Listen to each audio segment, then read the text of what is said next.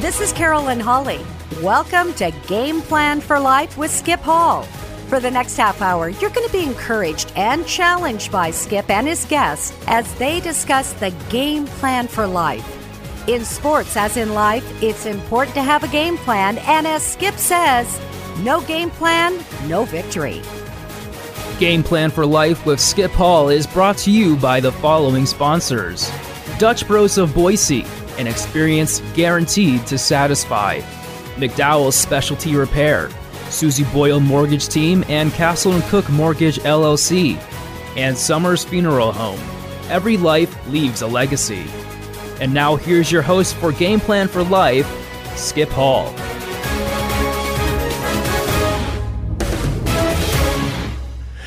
Welcome to Game Plan for Life. This is your host, Skip Hall. Well, this week's edition of Game Plan for Life features Kevin Troutt. Kevin is a man of all seasons, many hats, does an awful lot, uh, not only here in the Treasure Valley, but around the country. So, first of all, Kevin, welcome to Game Plan for Life. Thank you, Skip. Thank you for having me in the studio today. I really appreciate uh, being able to come in and and give uh, give a story. Tell your story. That's exactly what we're going to do. So let's go back to the beginning. You know where you grew up, and let's kind of walk us up until up until now. Okay. Well, down the road from here, there's a little town called Middleton, Yeah. Idaho, and Middleton was population 541 back in the day, many many days ago, uh, and. Uh, it was a time when you could leave your car or your house unlocked, and I remember my mom. This is back in the late '50s. My mom would say, "If you kids don't behave, I'm going to lock that screen door, and Santa Claus is not going to come in this house." so it was pretty simple. We had a, Yeah. an old car that didn't have a key, but it had one of those little little flange Knob, on little it. knob on it you know? You just switch on, and and away we go. Uh, an old 49 Chevy. Hmm. So, anyway, uh, I started going to church in the Baptist church when I was a little kid. My mom would drop us off, and and I uh, would go down in the basement, and the pastor's wife and daughter would run the Sunday school down there.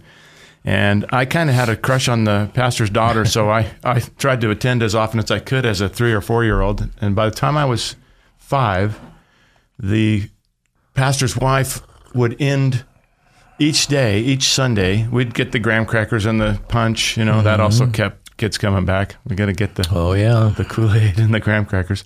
And then she would end by saying, uh, Boys and girls, Jesus is knocking on the door to your heart. And he just wants you to open up and let him in. yeah.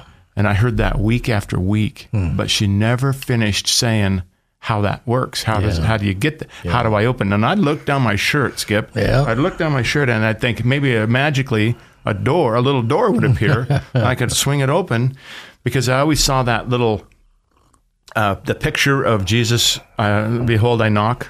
I stand at the door and knock. Right. And I thought, well, there's that's probably going to maybe magically happen. I don't know. I had the faith of a child. I couldn't figure it out. So one day, after weeks of saying this, and I was so charged and so ready, because I just knew that I wanted Jesus in my heart at five years old. Yeah. And she said, Jesus is knocking on the door to your heart. He just wants you to open up and let him in. And the way you do that is you simply ask him, and he comes in. And I thought, this is it. That's it. And I said, yes, I, I want that. Yeah. So that was when I was five. Then, of course, uh, some guy showed up one time, an evangelist, and he talked and he said, anybody that has sin, you know, raise your hand. Well, I raised my hand because I thought, well, I, you know, I sinned up to mm. within 15 minutes of him saying that, probably. and so I raised my hand, and then he'd say, now, everybody who raised their hand, come down here in the front. And I thought, oh, I, I think I know where this is going, and I, I don't think I, I, I need to qualify for this again. And he said, Now God knows who raised their hand. So, I mean, we all had our eyes closed, but you, God knows. And I thought, well, okay, that's, I better go up just to ma- be sure I don't get struck by lightning. So I went up and I ended up getting saved again. and then we went to church camp a few times and that happened again at church camp. Sure, So sure. I'm pretty well saved. That's uh, that's good. Repeat. Absolutely. Yeah. Well, I'm never afraid to to say those words again because I, I never stopped believing. But there's an interesting thing about believing. Uh, the Bible says the demons also believe and they Sure. tremble. Sure. With fear. Well, Yeah. I always believed. I went off to to uh, uh, in high school. I, I went away from the Lord quite a ways, you know, as high school kids will, and I did most of the things that in the in. Uh, by then, we moved and we, lived in Emmett, and, uh, and my dad ran the uh, Emmett Livestock Commission Company, uh, the sale yard, and he was an auctioneer, and he was good at it and good at people, and Right. was successful, and and so my life took some twists and turns, and I. I got into just a little bit of uh, smoking pot with some guys uh, on a dare, kind Sure. of, and uh, didn't really have much of an appetite for drinking any alcohol. But uh, my thing was uh, I, I would enjoy s- smoking some pot. And then uh, one day, um, God, uh, f- you know, he he's always watching out for me. And I'm sure for you too. He, he loves us so much. Uh, uh, uh, if, if you don't, by the way, I'll just uh, parenthetically say if you don't have children, uh, you don't understand exactly how much God loves you. But when you have a son or a daughter and you really think about how crazy you are about that kid, Yeah. and God says that's uh, magnify that, times it by about a million, Right. And that's you're starting to get close to how I feel about you. Yeah. Yeah. And it's just amazing. Yeah, so, so good. um, so God had His eye on me. Uh, I I got uh, stopped one night driving around. Uh, I had bought some beer for this uh, friend of mine, although I was uh, still underage. I looked the part. I looked older, and so I bought some beer for this kid. And the cops pulled me over, and they said, "We're taking you in, and we're looking for a fake ID." And I didn't have a fake ID. I just, you know, the gal at the store was trying to cover herself, so she said, "Yeah, he showed me a fake ID." Oh yeah. Well, anyway, long story short, there, uh, I got taken in and they searched my car and they found a, a little uh, bit of like a crosstop. Uh, it's like a, it's a like a high performance NoDoz. And I had it in my wallet, and I had had it in there for a couple of years, probably, and or a year. I didn't even remember it was in there. Well, they found that, and so they arrested me and took me in. And then that when I got out, uh, they said, you know, we'll we'll let you know when we need you. Yeah. And I didn't hear from them again. And uh, I found out later that they they had uh, destroyed or f- lost the lab results, and so I wasn't going to get charged. But at the time, I felt like it was a real defining moment. And I and my grandmother, who was always uh, very saintly and always had my, my best interest, my grandpa and grandma were were the you know they they were the spiritual heritage in our family at that time. And and she said, "I'm going to have." Uh, the youth pastor from the church come over and, and visit you, and I thought, oh no, don't don't do that. I, I want you know I need to talk to people I can relate to. And so he comes over and he goes, uh, so what'd they get you for? To get you for uh, just some grass or some acid or what? What'd you have? And I thought, well, what do you know about that stuff? he said, I when I was in high school, I took acid every day of my life Wow. for for uh, several years just because I was so insecure and I, I didn't ever looked up. I always looked down. Yeah. He said, I can relate to you. And I so I said, okay. So we started. I started to confide in him and, and go to his house uh, on my lunch break from uh, working at the sawmill. This is after high school now. Yeah. And uh, he got me interested in studying the Bible because he's talking about Greek, different Greek words. And he said, you know, the Greeks have like three or four different words for the for love, and they're all mean something Right. different. Right. And so uh, I said, I want some of that. I want to find that out. He goes, well, go to Bible college. So I went. There, there is where I met my wife, and we got mm-hmm. married. Yeah. And um, studied the Bible. Studied. I had straight A's in Greek. Really. I had C pluses in everything else. But Greek was such a fascinating you were thing. interested, a passion Oh, for Greek. a passion for Greek. It- it's like an, um, a mechanical language. You take the root word and you add things to the front or to the back, and it changes everything about it. Hmm. We have other words that we connect. Yeah. like I am, you are, he is. Right. We, you know, we are, you are, they are. They have different l- word endings that do that for them, and I just was fascinated by that, by Greek. And uh, so, if any of you uh, people out there are listening and you and you know Greek, uh, "demilo thas kala," That's Greek to me. and it's actually uh, what it actually is translated. I don't know your language very well, So- Yeah. but anyway, so um, so now uh, we we finished as much uh, college as I could take at the time. We moved back to Idaho. uh, brought my my California bride up here and Mm-hmm. rescued her from the from the wilds of uh, Southern California. That's where she was from, and we uh, started, you know, our life together. And at some point, we started to wa- kind of drift away from God. Uh, circumstances that weren't really very big, but just at the time uh, was a little bit of a, of hurdle for me or a blockage. And uh, we ended up wandering away from God, and then we wandered away from each other, and then we got divorced. Uh, and during that time, we were friends, but we were Yeah. not part of each other's life much. We we would like I would help her move if she had to move somewhere because I had a pickup. Uh, she would help me, you know, uh, pick out some stuff to wear so I didn't look like a clown. and uh, we we we were friends. We were amicable, but we didn't uh, w- we weren't romantic or anything. We just uh, and that went on for quite a few years. And then at about eight and a half years, I had gotten back into drugs at that time because belief is one thing, and I'll tell you the the rest of that uh, the rest of that formula in just a minute. So stay tuned because uh, I believed in God with all my heart, Right. but there, as I say, there's a missing component there. So here's what happened after that. I uh, got into cocaine, and then I had a fella come over one day and he said, "Hey, let's cook this." So I said, "I don't know what you're talking about." So he cooked it, and he said, "Now we smoke this out of a spoon on the on the burner." And uh, that's crack cocaine. And I started into crack cocaine, and I ended up getting really good at it, which is not a good thing to be good at. No. But uh, I was clear off the deep end, and I started crying out to God after about eight or nine months of being just in this. After three or four months, I started saying, "Lord, I I need your help. Yeah. I know you have a better life for me, and this is not it." And I just really believe that Satan is pummeling me, and I, I believe that I'm I'm under a huge attack. I need your help. And my wife, similar cir- circumstances, and she was still my ex-wife. St- she was still um, trying to get out of the same thing in her life, and she ended up getting off of uh, drugs uh, in March of 1990 and come along uh, with this came along with this book called the uh, this present darkness Yes. and so she was reading that to me and i was like don't don't bother me with that and uh, she said well they're going to make a movie out of it uh, who would you think would should be cast in this movie well i was into acting and i was into theater and i was into movies and i i'd done a bunch of acting in theater and i i thought well this guy should be played by that guy, and this guy should be played by this actor. And I, I started to get into it, and she sucked me into the story, and I started to listen to her read it while I was doing stuff around my little dingy apartment. And the next thing you know, I started thinking, I understand how Satan works a little bit better because of this book, how he's always trying to get me. Right. And I kept crying out to God. And one day I was driving back from a drug deal that had gone bad.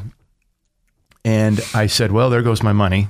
And this voice in my head said, Yeah, the money's gone, but you know, you didn't get the drugs, so you're not any further off uh, physically. You're not uh damaged once again. Right. And I thought, yeah, that's a good little bright side. You know, I've got my bright side voice in my head. Mm-hmm.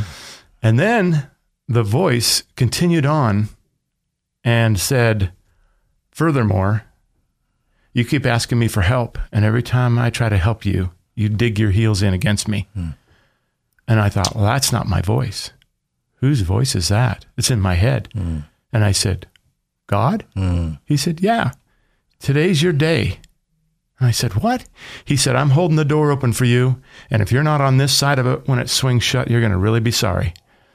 And I just, I pulled over to the side of the road. And I, I remember exactly where I was uh, going on Limp Street and going east. And I pulled over and I sat there and I just broke down and I was emotional. And, and uh, I said, Now what? He said, Just go home and, and we'll go from there. So I went home and I got down on my knees on the floor in my living room of my little dingy apartment. And I said, Now what? And he said, Surrender. Ah, surrender. That's something I hadn't done ever. Yeah. And I didn't want it. I didn't want to do that. I wanted to leave open the door for me to escape out the backyard and, and, you know, do weird things and play around and be a sinner. And he said, No, I want, uh, basically, it was this way. He said, I said, Okay, how about this? I'll only do Coke. I won't smoke crack anymore. I'll just do a little bit of sniff it on free on Super Bowl Sunday and on rafting trips down the Hells Canyon. and he said, uh, "Okay, how about this? Who's the one person you love more than anybody in the world? Uh, top of your mind?" And I said, "Top top of my mind, my mom. Yeah. She's always been there for me since I was little, and she, she was a special woman." And I, he said, "Okay, let's say that your mom has cancer." This is God speaking inside my head. Mm-hmm. Mm-hmm. God, God says, "Let's let's say that she has cancer. It's pretty bad, and it's not going to make it unless I intervene. I'm going to come in and I'm going to do an operation on her. I'm going to do whatever it takes. I'm going to get rid of the cancer. She's going to be cancer free, except for just a little, just a little bit of cancer for mm-hmm. old time's sake, just a little, like a weekend cancer." And I said, "No." He said, "Why not?" I said, "It, would spread and it would kill her." Yeah. And he said, Exactly. I want you. I want all of you. Hmm. I don't want a little bit. I'm not the Avon lady. I'm not knocking at your door to sell you perfume. I want to hmm. come in here and I want to own this place. I want your, I want to be in your life. Yeah. He wants us. He wants us. And so I said, no. I sat there for a long time. I knew what he had identified in my life that I needed to surrender. And it was my relationship with anybody that wasn't I was wasn't married to. No, uh, it was my relationship with with uh, cocaine, and it was my uh, ability and desire to try and get an advantage, uh, money wise, get figure out a way to to scam the system and get money to do the things I was doing, and it wasn't right. It was uh, some people call it sharp dealing, and I, I I said, okay, those are the things you want. Those are the things you want me to surrender. And he said, Yeah. And I thought of every different avenue I could think of, all the way from the left to the right. Mm-hmm. And the only one that had a light at the end of it was the right down the middle was was him. Yeah. Was surrender. And so finally I thought really hard about it for five or six minutes. That's a long time to just sit there and be, get clear on something. Maybe it was mm-hmm. ten, I don't know. Finally I put my hands up like I had a gun in my back. Mm-hmm. And I said, I surrender. Mm. And poof, down on my face I went. I don't know how. And all of a sudden, I felt this giant hand on my back, just radiating heat out of the middle of my back. And just like that, I knew that I was off coke and I was never going to touch it again. Hmm. I knew that he delivered me in that moment of time. And just that instant of time changed my life because I had surrendered. Yeah. So I told you earlier, I believed, Right. but I had never surrendered. Right. So the demons believe, mm-hmm. but they don't surrender. So I did. I surrendered.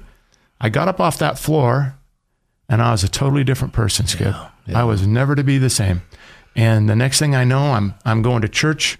Uh, every time the doors open, I'm getting as much of God as I can get, worshiping.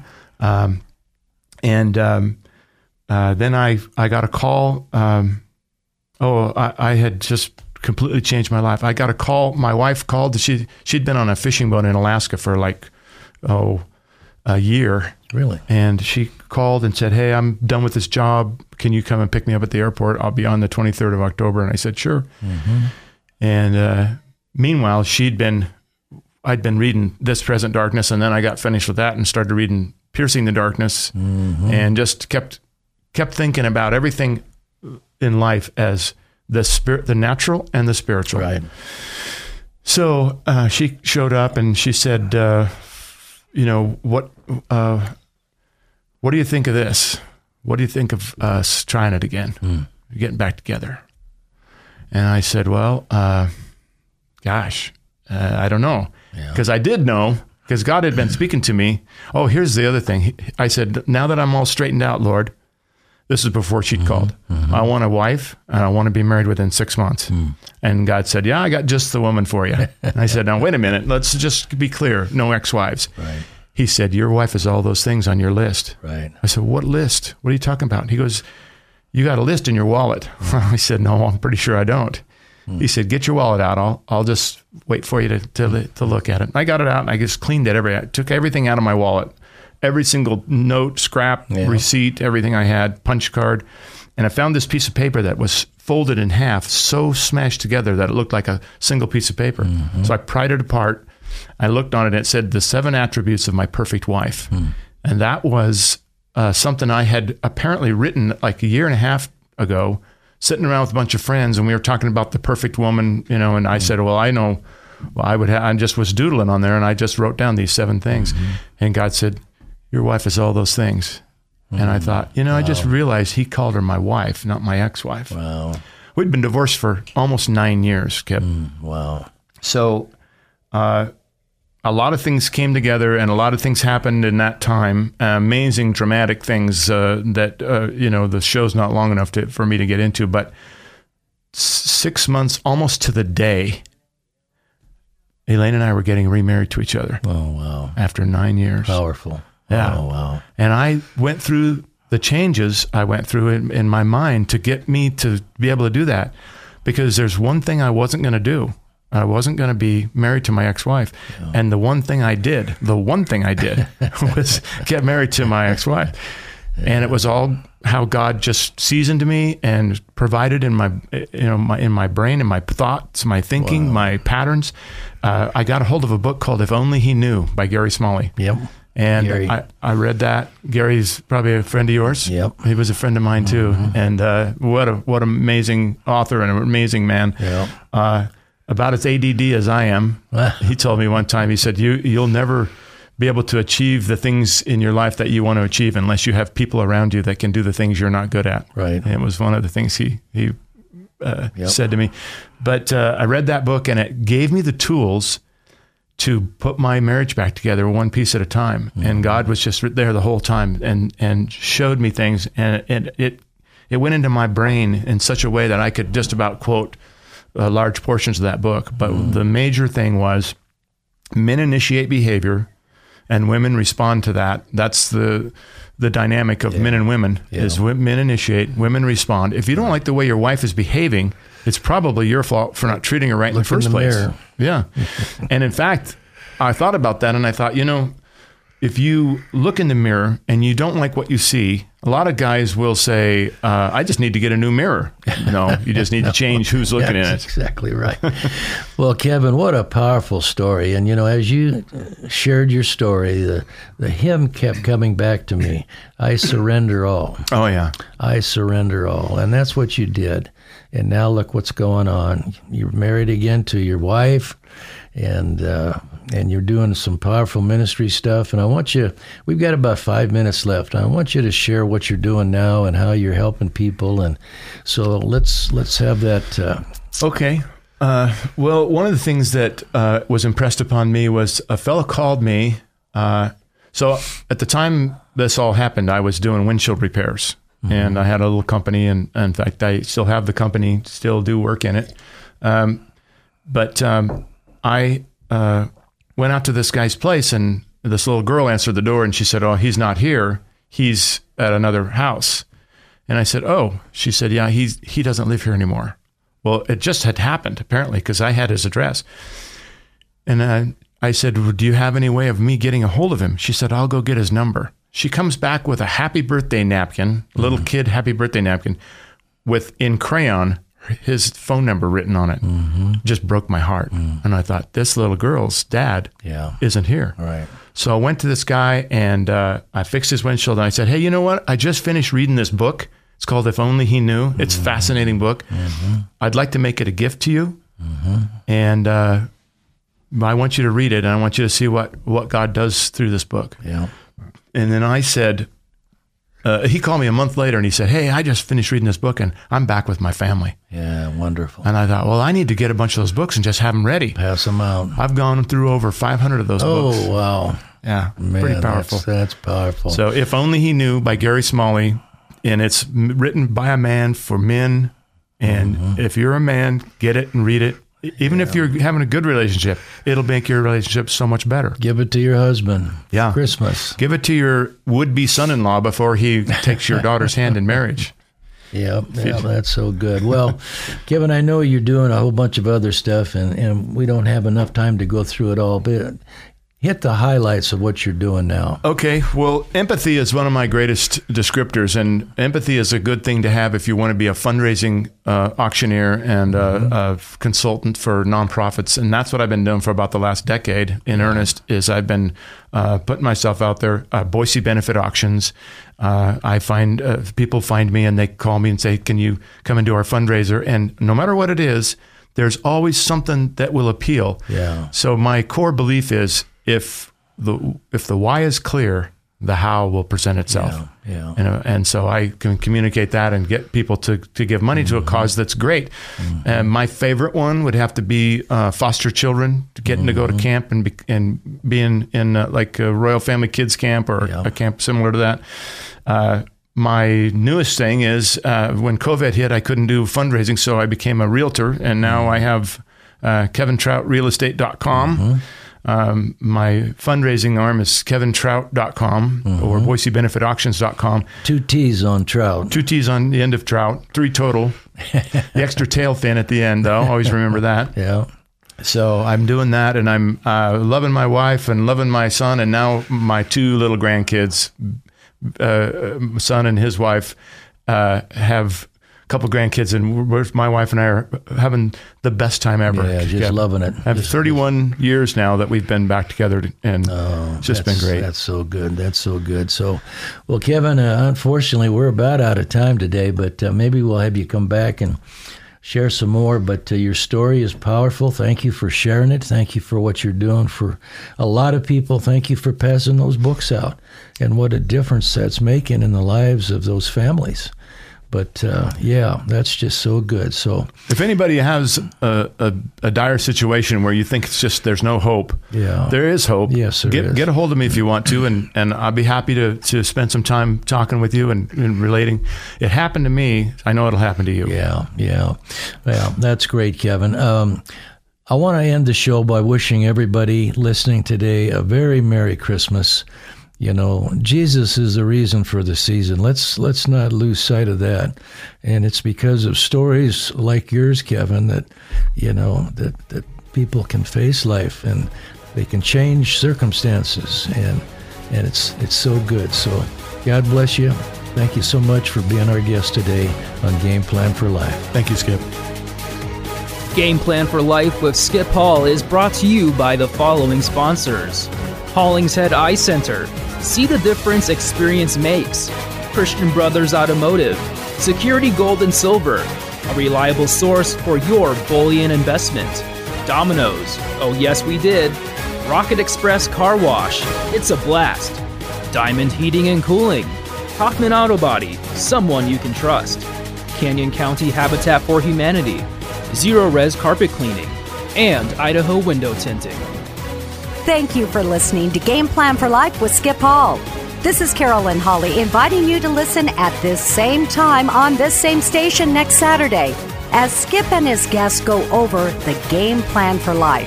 Have a great weekend. And remember, no game plan, no victory.